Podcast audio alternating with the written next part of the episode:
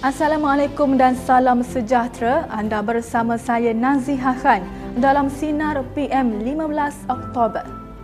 Bahang pentas politik dalam negara semakin hangat kalau selasa lalu Ketua Pembangkang Datuk Seri Anwar Ibrahim menghadap Yang di-Pertuan Agong, hari ini pula Pengarah Komunikasi Amanah Khalid Samad mendakwa 30 ahli Parlimen AMNO menyokong Presiden PKR itu untuk membentuk kerajaan baru.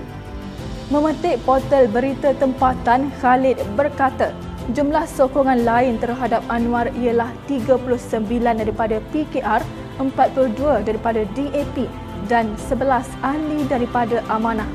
Katanya ia menjadikan jumlah sokongan terhadap Anwar sebanyak 122 tidak termasuk ahli parlimen bebas yang memberikan surat akuan bersumpah atau SD kepada Anwar.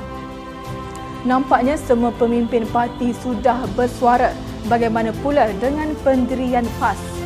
Kali ini PAS menyeru kepada parti politik yang diberi amanah untuk membentuk Perikatan Nasional agar memberikan sokongan kepada kepimpinan Perdana Menteri Tan Sri Muhyiddin Yassin agar kerajaan berfungsi dengan efektif. Setiausaha Agung PAS Datuk Taqiyuddin Hassan berkata, jemaah kabinet dianggotai gabungan parti-parti juga diseru bertindak secara kolektif dan memberi fokus kepada kesejahteraan rakyat. Tambahnya, PAS yakin Yang di-Pertuan Agong telah bertindak berdasarkan kuasa prerogatif dan budi bicara sebagaimana diperuntukkan oleh Perlembagaan dan Undang-Undang Negara atas konsep Raja Berperlembagaan. Lain pula kisahnya dengan ahli Parlimen Gua Musang, Tengku Razali Hamzah yang mahu usul undi tidak percaya terhadap Perdana Menteri Tan Sri Muhyiddin Yassin dibahaskan di Dewan Rakyat. Menerusi sepucuk surat kepada Yang di-Pertua Dewan Rakyat, Datuk Azhar Azizan Harun pada 25 September lalu, Tengku Razali mendakwa Muhyiddin telah menolak usul sama untuk dibahaskan sebanyak dua kali. Sehubungan itu, beliau diminta usul tersebut dikemukakan kepada Dewan Rakyat sebagai perkara penting yang memerlukan perhatian segera. Okey, kita tinggalkan dulu perihal politik negara. Ini pula kisah dari kes Menteri Langgar Kuarantin. Menteri Perusahaan Perdagangan dan Komoditi Datuk Dr. Muhammad Khairuddin Aman Razali berharap Jabatan Peguam Negara dapat mengumumkan segera hasil siasatan kes beliau yang dikatakan melanggar arahan kuarantin wajib. Menurutnya, beliau menyerahkan kepada kerajaan untuk bertindak sekiranya terbukti melakukan kesalahan.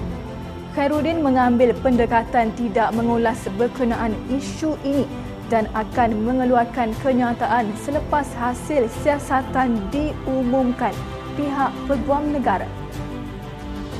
Tonggak pertahanan Manchester United Victor Lindelof menyifatkan jadual padat diharungi The Red Devil menjadi punca pasukan itu gagal memulakan saingan Liga Perdana Inggeris EPL musim ini dengan baik.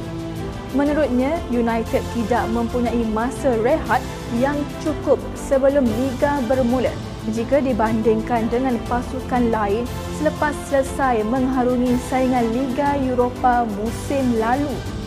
Untuk rekod, United beraksi dalam saingan Liga Eropah musim lalu sehingga ke peringkat separuh akhir pada pertengahan bulan Ogos dengan majoriti pasukan EPL sudah mengakhiri musim dan menjalani tempoh berehat sebelum liga bermula pada September. Sebelum akhiri sinar PM kepada anda, Perintah Kawalan Pergerakan bersyarat telah bermula.